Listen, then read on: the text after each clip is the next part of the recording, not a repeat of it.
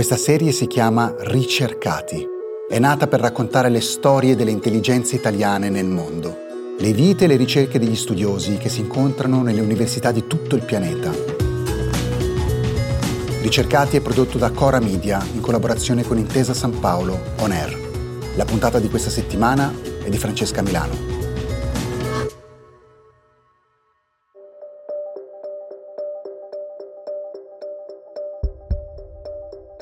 Questa è una storia che ha dell'incredibile. È la storia di Simona Francese, una ragazza che aveva la passione per le scienze forensi e che sperava di scoprire i colpevoli di un crimine grazie alle impronte digitali. Oggi quella ragazza è diventata una ricercatrice e proprio grazie alle impronte digitali riesce a scoprire se una donna ha un tumore a un seno. Simona ha 47 anni, è di Salerno, però oggi vive in Inghilterra, a Sheffield, dove sta conducendo questa ricerca innovativa che potrebbe rivoluzionare i modi e i tempi per le diagnosi di cancro al seno ed è una ricerca che ha a che fare con il tumore, ma anche con le impronte digitali. Allora Simona, ti chiederei di raccontarci qual è la connessione che tu hai trovato tra queste due cose. Io lavoro da circa 15 anni con le impronte digitali solamente in ambito forense. Durante questi anni mi sono resa conto sempre di più che le impronte digitali potevano essere un mezzo per fare qualcos'altro, non solo per aiutare gli investigatori, diciamo, a catturare i colpevoli, ecco in uno di questi stadi che stavo appunto conducendo mi occupavo di investigare la possibilità di determinare se l'impronta digitale provenisse da un uomo o da una donna, quindi la determinazione del sesso biologico. La mia attenzione si era rivolta alle proteine che sono una classe di biomolecole che normalmente noi vediamo nelle impronte digitali.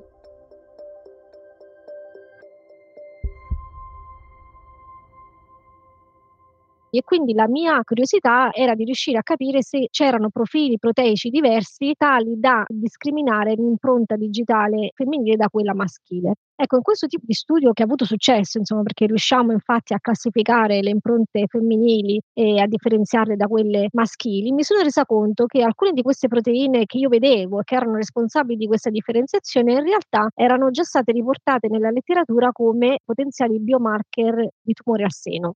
Quindi mi sono trovata davanti a una grandissima possibilità investigativa, e cioè di poter condurre una ricerca per verificare se le impronte digitali potessero essere anche un mezzo non invasivo per determinare la presenza del tumore al seno. Quindi di fatto la tua ricerca ci dice che è possibile scoprire se una donna ha un tumore al seno da un'impronta digitale. Non è però possibile, immagino, scoprire se questo tumore arriverà, cioè il tumore deve essere già presente.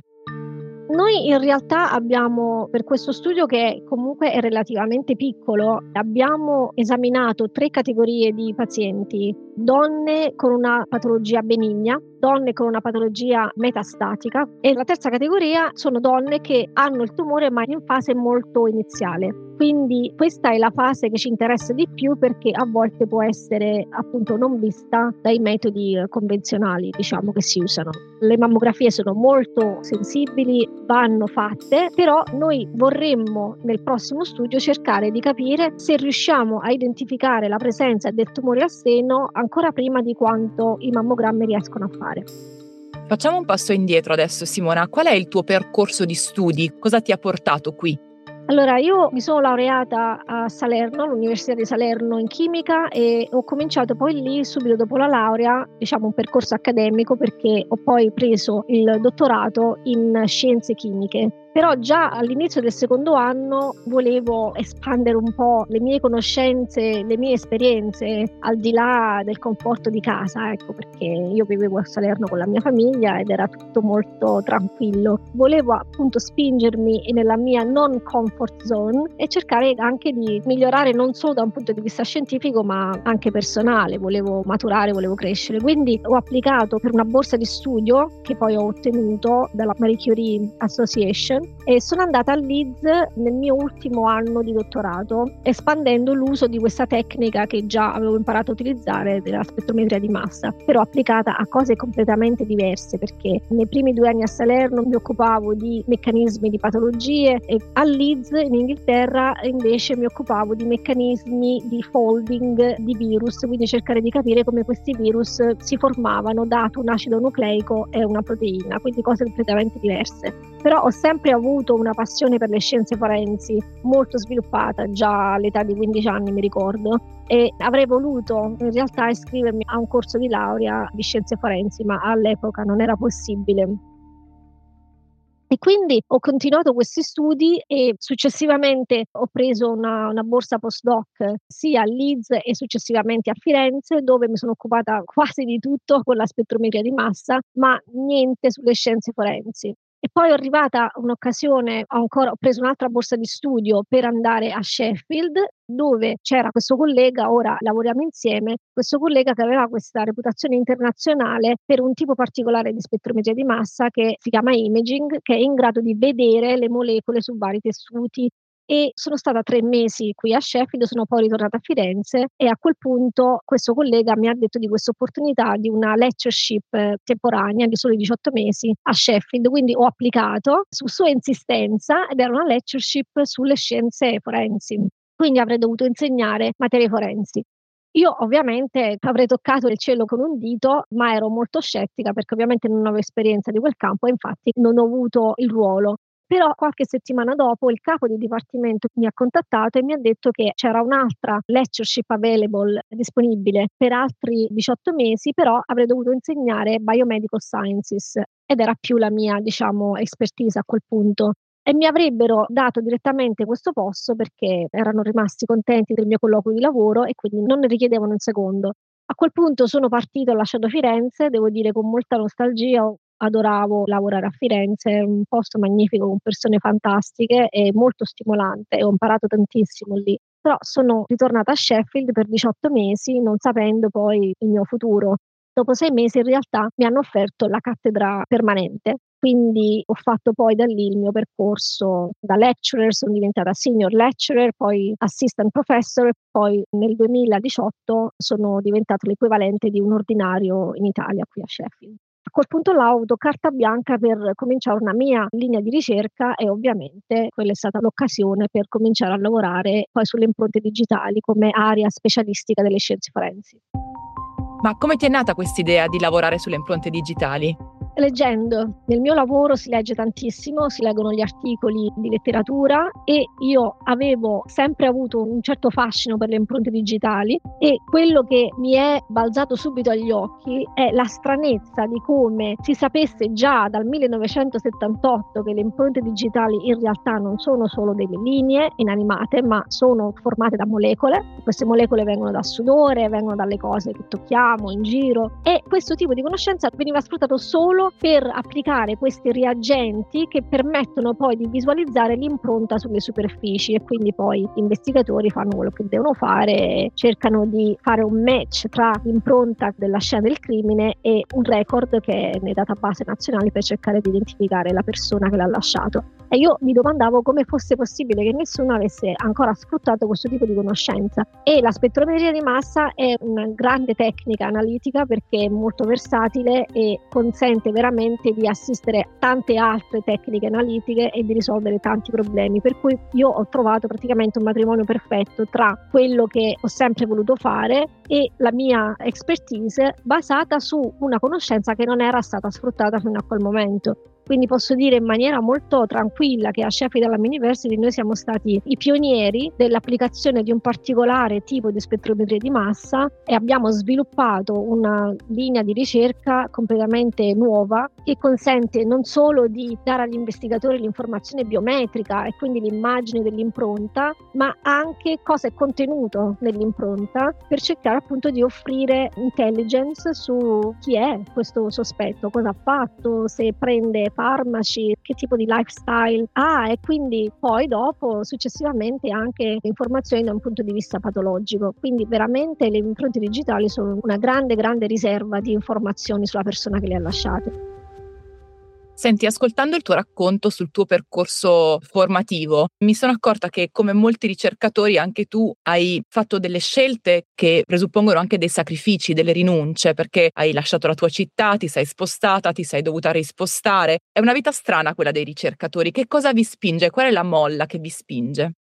Devo dire quando si è giovani, il fatto che si è giovani aiuta perché sei molto mossa dalla curiosità di sperimentare, di trovare anche una tua identità da un punto di vista personale, ma anche da un punto di vista scientifico. E se tu rimani sempre nello stesso posto è molto difficile che tu possa farlo. Insomma, in qualche modo devi avere delle esperienze in altri ambienti lavorativi, ti devi misurare con altri tipi di culture, di, di persone, di modi di lavorare. Quindi sicuramente la voglia ecco, di migliorarsi e di anche di dare un contributo usando quello che si è imparato è sicuramente una molla molto forte. Poi ovviamente passano molti anni e cominci a renderti conto, come dici tu, anche dei sacrifici che hai fatto. E per me il più grande è quello di avere la mia famiglia lontano perché sembra che Inghilterra e Italia non sia questa grande distanza, ma in realtà ci vuole una giornata per arrivare lì e, quindi insomma è dura, ecco, è dura da un punto di vista mh, personale, però è una scelta che mi ha dato anche tantissimo, davvero tanto e non la rinnego.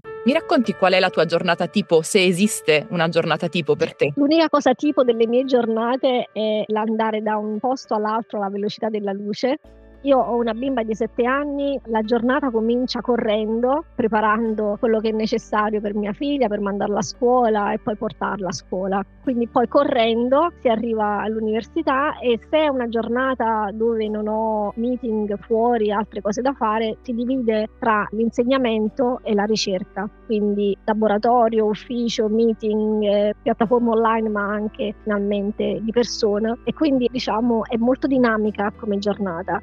Poi ovviamente torni a casa, vai a prendere tua figlia, la porti ai vari sport, alle varie cose che le devi fare, torni a casa, cucini, stai un po' con lei, la metti a letto e dopo ritorni a lavorare. E quello è il momento in cui mi dedico molto di più alla ricerca, diciamo alla parte di concettualizzazione della ricerca, scrivere questi grant per avere dei fondi per continuare la ricerca, scrivere articoli scientifici, ecco quello è il momento più prezioso perché nessuno ti parla e sei nel tuo silenzio e puoi concentrarti anche meglio, diciamo, facendo questo tipo di lavoro.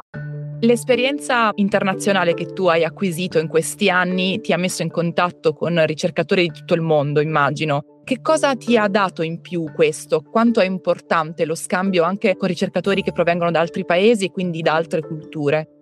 Molto molto importante non solo perché provengono da altre culture e da altri modi di lavorare, ma è anche importante quando incontri ricercatori di altre discipline completamente ed è sempre una sorpresa quando riesci a prendere qualcosa di quello che loro fanno o del modo in cui lo fanno e lo applichi al tuo lavoro. Quindi è molto importante potersi confrontare con persone che non necessariamente sono persone che ti conoscono e quindi ti supportano e dicono sì sì sì questo è molto molto bello, si continua su questo lavoro, ma anche con persone che ti sfidano dal punto di vista intellettuale e criticano il tuo lavoro, ovviamente nel modo più uh, professionale possibile, ma è molto molto importante. Torniamo un attimo alla tua ricerca, alla ricerca sulle impronte digitali collegate con il tumore al seno. Ovviamente chi fa ricerca guarda sempre avanti, quindi immagino che tu stia già cercando di capire se queste impronte ci possono dire qualcosa di qualche altra malattia. È così?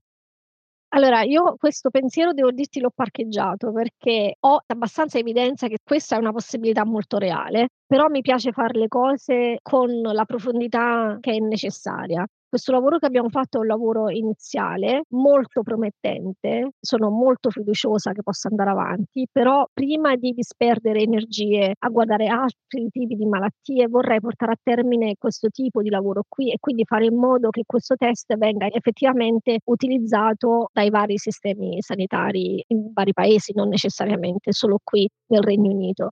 E quindi le mie energie in questo momento sono molto focalizzate nell'acquisizione di ulteriori fondi di ricerca per poter anche disegnare un kit che permetta al paziente di prendere le proprie impronte senza necessariamente dover andare in ospedale o passare dal medico e quindi accelerare diciamo, il processo di diagnosi e anche fare in modo che se il paziente è sano non debba andare a fare una mammografia o una biopsia. Però come dicevo ci sono delle evidenze nella letteratura scientifica che indicano che il sudore in realtà è una grande matrice biologica molto sottoutilizzata e c'è grossa evidenza che le varie molecole che sono presenti nel sudore possano essere indicatori di altri tipi di patologia. Per cui non escludo che nel futuro diciamo, mi possa anche interessare ad altri tipi di studio, ma quello che mi auspico è che con questo tipo di lavoro che è stato pubblicato di stimolare anche la comunità scientifica ad interessarsi appunto al sudore come ulteriore matrice biologica e diagnostica perché più siamo a lavorare su un certo tipo di argomento e ovviamente la ricerca va avanti in maniera molto più veloce. Ecco. Allora, grazie Simona, in bocca al lupo per i tuoi studi. Grazie a te. Ricercati, storie dei cervelli italiani nel mondo è un podcast di Cora News prodotto da Cora Media e realizzato in collaborazione con Intesa San Paolo On Air. È scritto da Silvia Bencivelli, Mario Calabresi, Cesare Martinetti, Matteo Mievaldi, Francesca Milano e Simone Pieranni. La cura editoriale è di Francesca Milano. La post-produzione e il montaggio sono di Lucrezia Marcelli. La producer è Monica De Benedictis.